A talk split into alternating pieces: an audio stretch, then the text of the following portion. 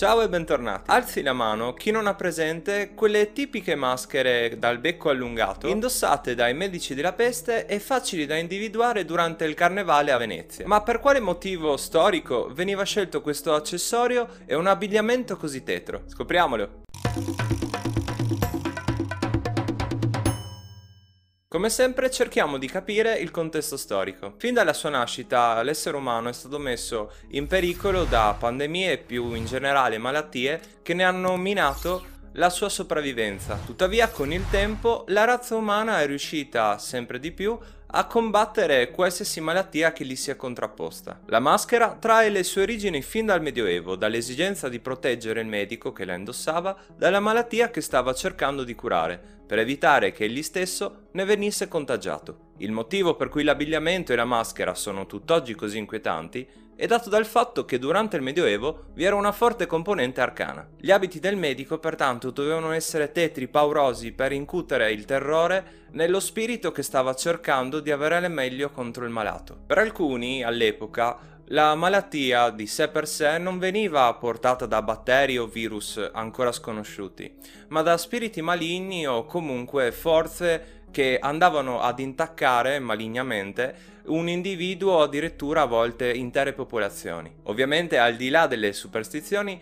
nell'abbigliamento del medico troviamo alcuni accessori molto interessanti e curiosi, dei veri e propri dispositivi di protezione individuale. Fu Charles Delorme, un medico vissuto tra il XVI e il XVII secolo, famoso per aver curato diversi reali colpiti anche dalla peste, ad adottare alcune migliorie all'abbigliamento che noi tutti conosciamo il medico, suggeriva di indossare durante le cure che lui stesso metteva in pratica i seguenti indumenti.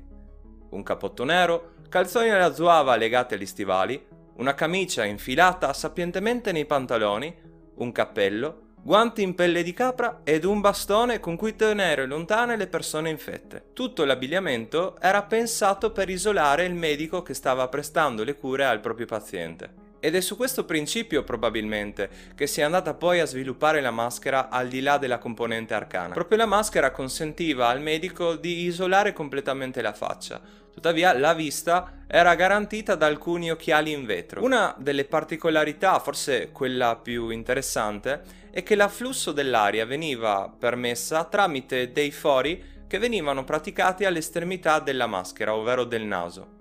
La particolarità sta che nell'interno della maschera vi era collocata una gran quantità di erbe. L'aria pertanto che veniva inalata partendo dai due buchi all'estremità della maschera, prima veniva filtrata da questa grande quantità di erbe. Ho trovato fonti che parlano di 55 erbe utilizzate dai medici. Il problema è che però il concetto alla base della prevenzione adottata dai medici era fondamentalmente errato. Esso infatti si basava sulla convinzione che fossero i miasmi, i cattivi odori ad essere i portatori della malattia e che le erbe aromatiche fossero in grado di purificare l'aria respirata. Seppur un sogno combattere malattie letali attraverso incensi o oli essenziali, omeopatia purtroppo rimane un'utopia. Comunque, la maschera finì con il tempo per diventare un vero e proprio simbolo nonché un costume di carnevale. Come per molti costumi, la maschera ha un significato apotropaico.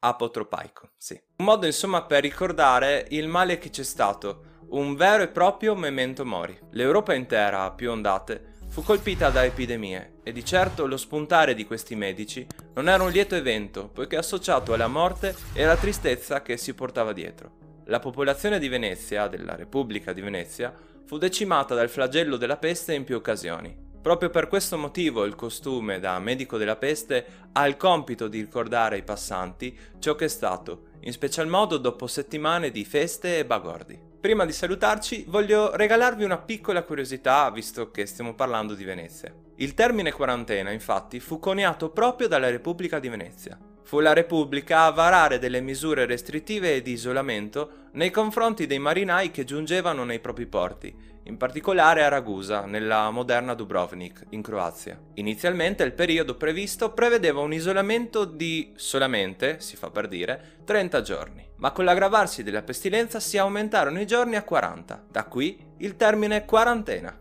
Anche per oggi è tutto. Io prima di salutarvi però voglio dirvi grazie perché mentre sto registrando abbiamo raggiunto e superato i 500 iscritti. 500 iscritti, 500 curiosi e curiose che stanno dando fiducia a questo progetto. Io non posso far altro che ringraziarvi. Grazie per credere a questo progetto. Noi ci vediamo presto con nuove storie dalla storia. Ciao!